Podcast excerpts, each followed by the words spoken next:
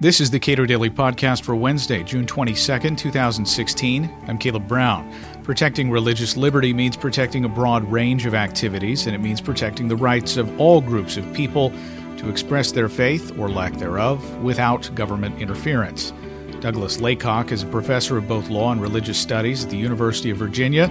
At a Cato conference held last week, he discussed what religious liberty means and how courts should treat it.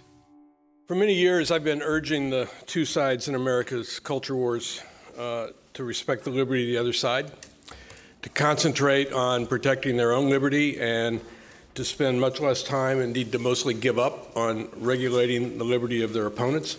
Uh, and it's not just about sex, but it's heavily about sex. Um, I warned of the Puritan mistake, which we heard a little bit about uh, this morning. Uh, Puritans came to Massachusetts for religious liberty and immediately established that they meant religious liberty for themselves.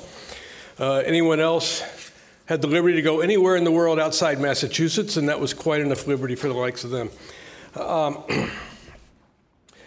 I'm more practical than uh, most academics. I do argue cases in the courts, but on this, I'm utterly impractical. Uh, an academic voice uh, crying in the wilderness. No one on either side has paid me the slightest mind. Um, but I'll try once more, uh, maybe to a friendlier audience. Uh, it didn't always used to be this way. So some of you remember, and some of you are too young, that the Religious Freedom Restoration Act passed in 1993 with bipartisan support. The sponsors in the Senate were Orrin Hatch and Ted Kennedy. It passed 97 to 3 in the Senate and unanimously in the House. It was signed with enthusiasm by Bill Clinton. Um, but not only that, why did it take three and a half years from the Supreme Court's decision in Employment Division versus Smith to pass a bill that had overwhelming bipartisan support? The opposition came from the right. It came from the Catholic bishops and the more paranoid elements of the pro life movement who were afraid that somehow the Religious Freedom Restoration Act was really an abortion restoration act in disguise. Um, in those days, it was widely anticipated on both left and right that the Supreme Court would soon overrule Roe v. Wade. Um, and parts of the pro life movement became convinced that women would just say their abortion was uh, religiously motivated. Uh, and the Supreme Court that had just taken the political hit um, for overruling Roe would then turn around and find a new right to abortion under the Religious Freedom Restoration Act. It never made a whole lot of sense, but it held up the bill for three and a half years. Um, and the reason that opposition finally went away were two things. One was Planned Parenthood versus Casey, which more or less reaffirmed Roe, uh, and one was the election of Bill Clinton. Uh, if George Bush had been reelected, there would not have been a Religious Freedom Restoration Act um, it was essential that uh, not only Roe be reaffirmed, but that uh, the pro life movement give up, at least for the time, the prospect of appointing the fifth vote. Um, it was a very different world uh, 23 years ago with respect to these issues. Because the opposition to RFRA came from the right, the hearing testimony was aimed at the right. When people tried to explain why this bill was needed, they said things like, you know, the gay rights groups are trying to make Catholic schools hire gay teachers. Uh, the pro choice groups are trying to make Catholic hospitals perform abortions. Both of those things were true. Not as, not as dramatically true then as they are now, but both those things were true. I testified to that. Nadine Strossen, the president of the ACLU, testified to that. Um, so, RFRA was enacted unanimously because there was very broad support for the principle of religious liberty. The coalition was wall to wall. It was left and right. It was religious and secular. Um, the National Association of Evangelicals was part of it. The Church of Jesus Christ of Latter day Saints was part of it. Uh, the ACLU was part of it, and People for the American Way were part of it. Uh, all the major Jewish groups were part of it. Um, all those groups disagreed on many things. They disagreed on what government interests were sufficiently compelling to override religious liberty, and they knew they would be in court against each other once this bill was passed. But they agreed on the principle of the thing government should not burden the exercise of religion without a compelling reason. Fast forward five, six years uh, to 1998 99, the debates on the Religious Liberty Protection Act after the Supreme Court uh, had struck down uh, RFRA is applied to the states, and Congress tried to replace it to the extent possible uh, under the commerce power and the spending power.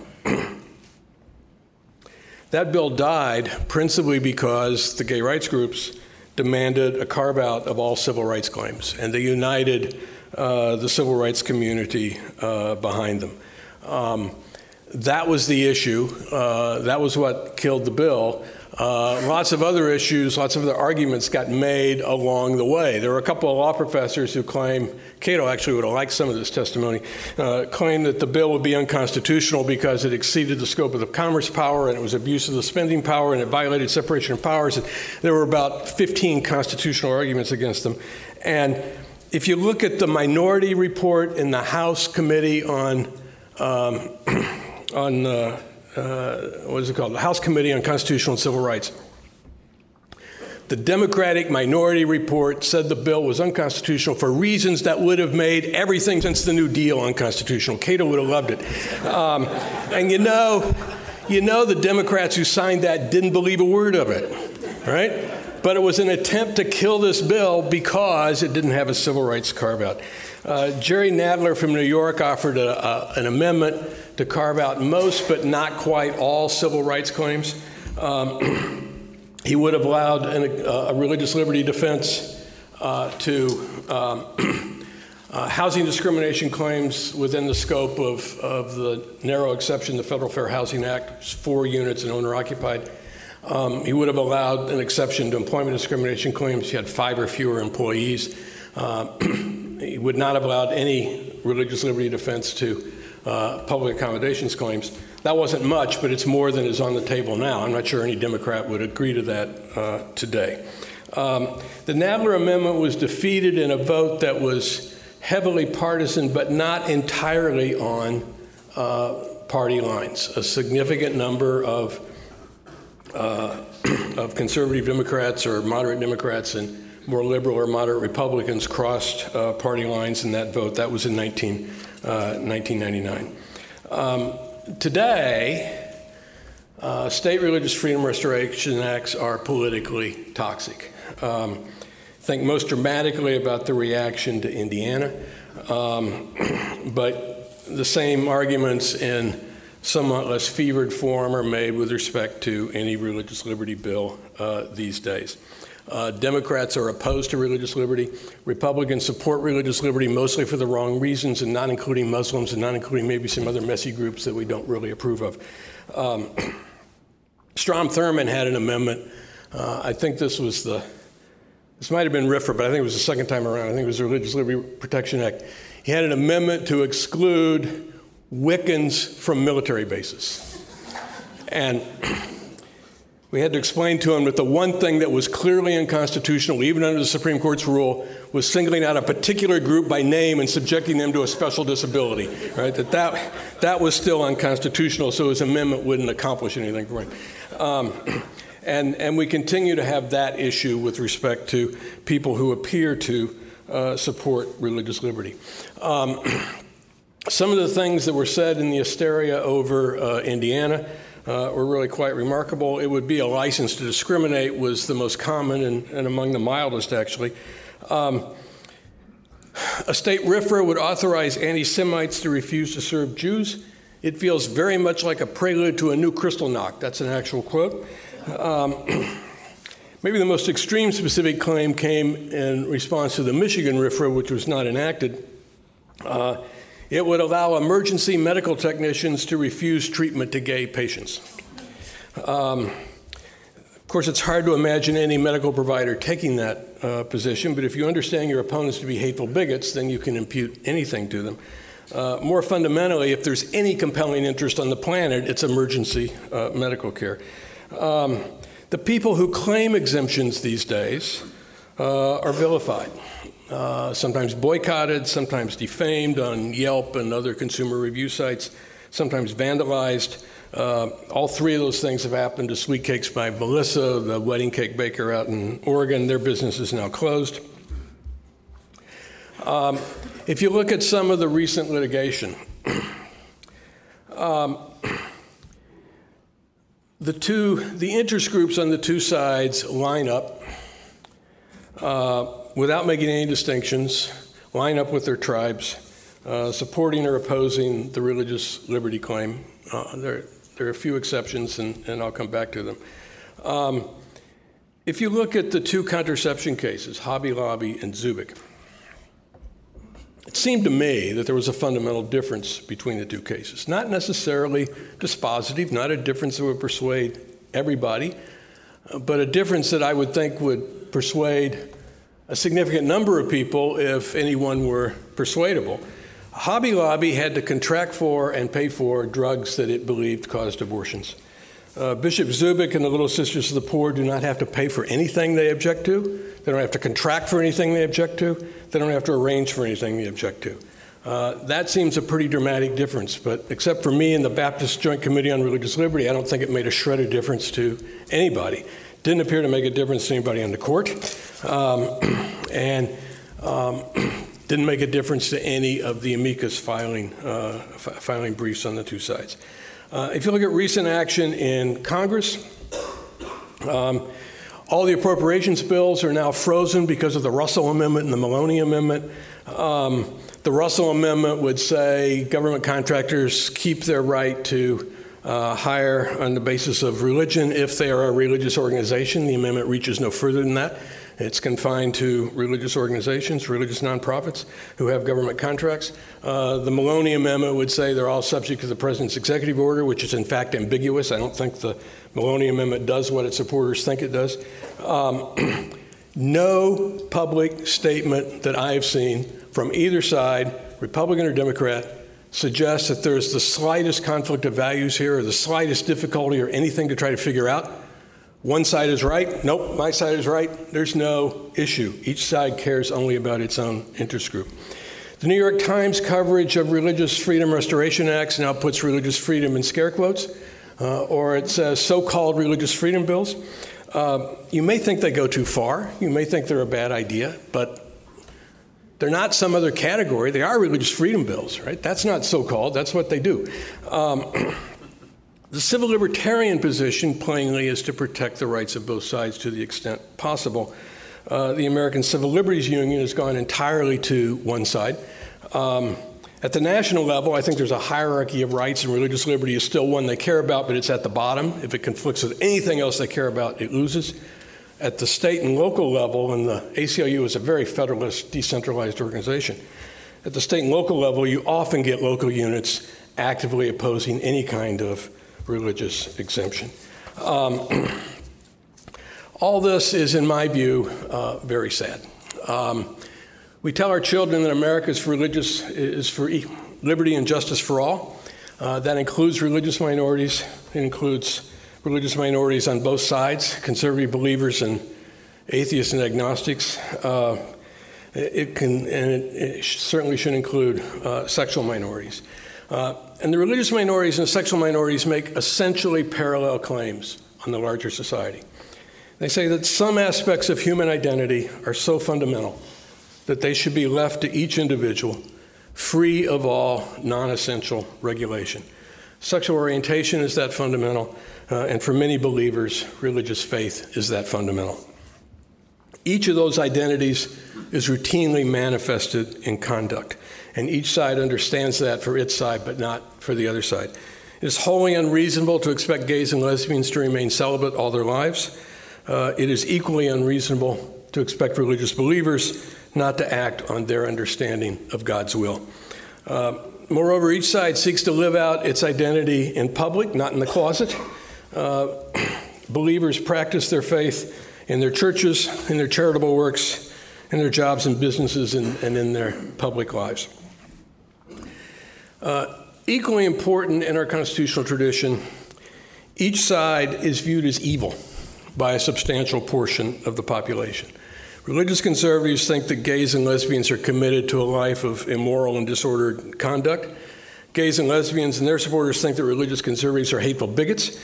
Um, each side indulges poorly informed stereotypes about the other, and each side is vulnerable to biased and unreasonable regulation in jurisdictions where the other side can muster a majority. Um, They're not exactly discreet and insular, there's some of that, but they're certainly the subject of, of bias and, and prejudice. Um, so, what would it look like to try to protect the liberties of both sides? Um, women are entitled to reproductive health care. Gays and lesbians are entitled to marriage and weddings and to live their lives.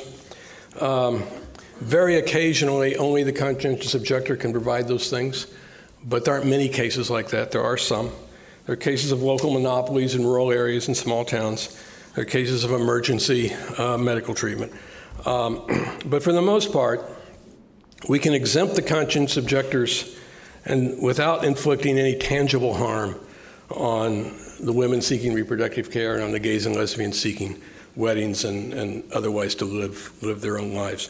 Um, the market will respond. There are plenty of other providers. So the real issue is the dignitary harm, right? Um, advocates for gays and lesbians and women in need of reproductive care say, We are insulted, we are offended. It's terrible when a merchant or a doctor tells us, I can't do what you're asking me to do uh, because I think it's wrong. I think it's sinful and I can't be part of it. Um, they are insulted and offended, and that's a real harm, and I don't want to try to minimize it, but I want to note some important things about it. It does not outweigh the harm of violating conscience. On the religious side, the conscience objector who is forced uh, to provide a medical treatment that he believes immoral or forced to assist with a religious ceremony that he believes violates God's law disrupts his relationship with God, and for many religious believers, that's the most important relationship in their lives. Um, and for some of them, they believe the disruption is permanent. Um, they have different views about forgiveness, and I am not the person to go into the theology of it, but they're disrupting their relationship with God. Viewed in purely secular terms, this is an emotional harm on both sides of the balance. Uh, but we can take it a step further than that. Uh, The offended gay couple who has to find another wedding planner still gets to live its own life, live their own lives by their own values. The regulated believer who is forced to close her wedding business or to assist with same sex marriages uh, does not get to live her own life by her own values.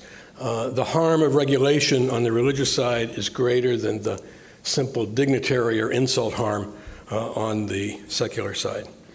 Uh, and second, this kind of insult or offense has been held not to be a compelling government interest in the free speech context. Few things are better settled than the principle that government cannot censor speech because it is offensive. Think about Cohen versus California, the Fuck the Draft case, or Hurley versus Irish American Gay and Lesbian Group, the, the parade that excluded gay and lesbian groups from, from marching. Um, That speech, uh, the wedding vendor who doesn't want to do a same sex wedding is conduct, um, but in many jurisdictions, uh, in 30, 32 now, 32, arguably 33 jurisdictions, um, the right to practice your religion free of government imposed burdens is protected by heightened judicial review. In most of those jurisdictions, uh, the compelling government interest test. If it's not a, if insult and offense is not a compelling interest under settled constitutional law uh, with respect to free speech, uh, neither should it be a compelling government interest in those jurisdictions that have rejected Smith and protected religious conduct with a compelling government interest standard. Um, so, is there any way to get there? Any way to protect both sides? Uh, what we obviously need and cannot achieve are strong gay, strong gay rights laws. Um, strong doctrine on reproductive health care, uh, and both with strong religious uh, exemptions. Uh, it's too late in blue states. The gay rights laws are already in place, and there's no remaining bargaining leverage for the religious side. There's an obvious deal to be done in Congress and in red states going forward. Um, most jurisdictions, a slight majority of American jurisdictions, still do not have a gay rights law. How do you enact a gay rights law in Alabama um, or Tennessee or lots of other red and reddish purple states? You're not going to do it without religious exemptions, right? Uh, if we're going to enact gay rights laws in those states, they're going to have to have uh, religious exemptions. Um, that's why uh, you know, the gay rights side is trying to bypass the uh, legislative bargaining process by uh, reinterpreting uh, Title VII and Title IX to apply not just to sex discrimination but to sexual orientation discrimination. If that happens, and it might, um, then there will be no bargaining. Bargaining will be uh, bargaining will be impossible. Um, the more alluring possibility, at least for now, is the statewide grand bargain in Congress or in red states. Uh, we will prohibit discrimination against gays and lesbians if the bill has appropriate and adequate exemptions uh, for conscientious objectors. And the problem with that is the problem with any legislative compromise. Uh, Republicans oppose the non discrimination law, Democrats oppose the religious exemption, and many on both sides would rather have no bill at all than to accept the part that they oppose. Um, and what I hear from people on the Hill is that it's a non starter. Um, neither side is the least bit interested. Both sides want to crush the other, they don't want to compromise with the other. Utah is the shining example here, but it's also uh, a discouraging story when you look at it more closely. It is now illegal in Utah, the reddest state in the country. It is now illegal in Utah to discriminate in employment or in housing on the basis of sexual orientation or sexual identity. Um, that's a huge accomplishment. Churches, the Boy Scouts, religious nonprofits, and their affiliates and subsidiaries are wholly exempt. Um, small employers are exempt. Um, and the new law does not cover public accommodation, so it hasn't solved that problem.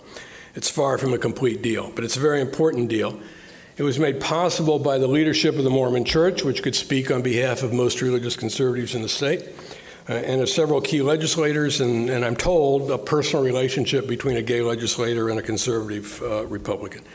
Um, the Utah deal was immediately denounced by the gay rights community nationwide and by some scholars. They said it's not a model for anywhere else, it's only in Utah. They oppose exemptions now, even for religious nonprofits. We're past the Hobby Lobby issue. Not even religious nonprofits should get exemptions from gay rights laws. Um, and I'm also told informally that many Republican legislators in Utah hate the deal and think they gave away uh, too much. So both sides hate it. That's usually a sign of good compromise. Um, but uh, it also shows the difficulty of doing uh, such a deal anywhere else. Well, it's been a pessimistic set of comments so far. Let me say a few things about how the glass is maybe a quarter full. um, there have been in the last 10 years three unanimous wins for the free exercise of religion in the Supreme Court of the United States. How in the world did that happen in this level of polarization? All right, um, the UDV case, um, uh, Gonzales versus O Centro Espírita Beneficente União Vegetal, um, a small group in Santa Fe, a much larger group in Brazil uh, that uses an hallucinogenic tea from the Brazilian jungle in its worship service. Um, 8 0 in the Supreme Court would have been 9 0 if either O'Connor or Alito could have voted. Uh, Hosanna Tabor, um, courts will not second guess decisions of uh, churches and religious organizations about the employment of their religious leadership. um, no one who heard that oral argument thought it was going to be 9 0. Uh, or even 6 3. Um, turned out to be 9 0, and Holt versus Hobbs, a prisoner gets to um, uh, wear a, a, short beard in the Arkansas uh, state prisons. Now, uh, two of those cases, UDV and uh, Holt v. Hobbs, had no interest that liberals care about on the other side. Right? There's no reason for the left leaning public interest civil liberties groups uh, to oppose a group that wanted to get high at its worship service or to support the uh, Neanderthal uh, prison administration in Arkansas. Um, can't really say that about Hosanna Tabor. That was an employment discrimination case. Um, but it was employment discrimination within the context of the church itself. And the lower courts have been unanimous for 40 years, and, and that doesn't happen very often. I think the reason judges have been so unanimous about this, when they contemplate the kinds of issues they would have to decide if they started reviewing employment discrimination claims by ministers, they don't want any part of it, and for good reason. And their intuition about their own hide is uh, congruent with the reason the religion clauses protect the right of churches and synagogues and mosques to, to choose, their own, uh, choose their own religious leadership. So, what those three cases tell you is if there's no strong interest that the left cares about on the other side, we can still come together and generate broad support for religious liberty. But as soon as any other interest group uh, that the left cares about is in play, the religious liberty claim loses. That's the situation we're in. And I'm from the left, right? I'm an old style, Bill Brennan, secular civil libertarian. I think we can do better than that. I think we can, can protect the liberty of, uh, of both sides. Let me just say one more word about the Obama administration, which is often attacked uh, for being on uh, the anti religious side of this, and, and I think that's just not true. Uh, the, the Obama administration has a very mixed record. and a couple of times I think they've been seriously wrong. I think their initial position on contraception was a mistake. I think their current position is, is quite defensible and, and offers a, a substantial solution to uh, religious conscience objectors. Uh, I think their litigating position in uh, Hosanna Tabor, where they said there shouldn't be a ministerial exception. I think that was clearly a mistake. I don't think that was the White House. I think that was the Justice Department. But wherever it came from, I think it was a mistake. Uh, on the other hand, they've been terrific about enforcing the Religious Land Use and Institutionalized Persons Act. They've appeared in courts around the country. Uh, they brought their own cases. Uh, they filed amicus briefs in support of private cases. Um, And uh, the, the, and as I said, I think the, the currently proposed uh, but still in litigation solution to the contraception battle is, is, uh, is, is, a, is a good solution. And at least, even if it's inadequate, it's not a war on religion position. It's a, it's a position that goes a very long ways trying to accommodate the religious objection. Um, and they have very quietly left in place uh, a Bush executive order uh, that says uh, a religious organization that gets a government grant or contract does not thereby forfeit its Title VII right to hire on the basis of religion. Uh, and they have quietly left in place a Bush era opinion of the Office of Legal Counsel uh, that says the Religious Freedom Restoration Act applies to government grants, and, and an organization that gets a government grant may have a RFRA claim about un, un, uh, religiously burdensome conditions imposed on that grant. And they've adhered to those two positions despite intense pressure from their base and from a lot of organizations to support them uh, to uh, withdraw that executive order and that opinion. Uh, so, in some ways, the Obama administration has been heroic on religious liberty. Uh, in some ways, not so good. Um, but I think conservatives should not believe their own rhetoric about the administration. Uh, and that, too, the things that this administration has done to support religious liberty are a sign that the glass is at least uh, partially full. Um, it's not all bad news, but the level of polarization, I think, is, um, is making it very difficult uh, to defend religious liberty. A First Amendment right should not be a partisan, party line issue, and it is about to uh, become that. Douglas Laycock is a professor of both law and religious studies at the University of Virginia. He spoke at the Cato Institute's conference on religious liberty held last week.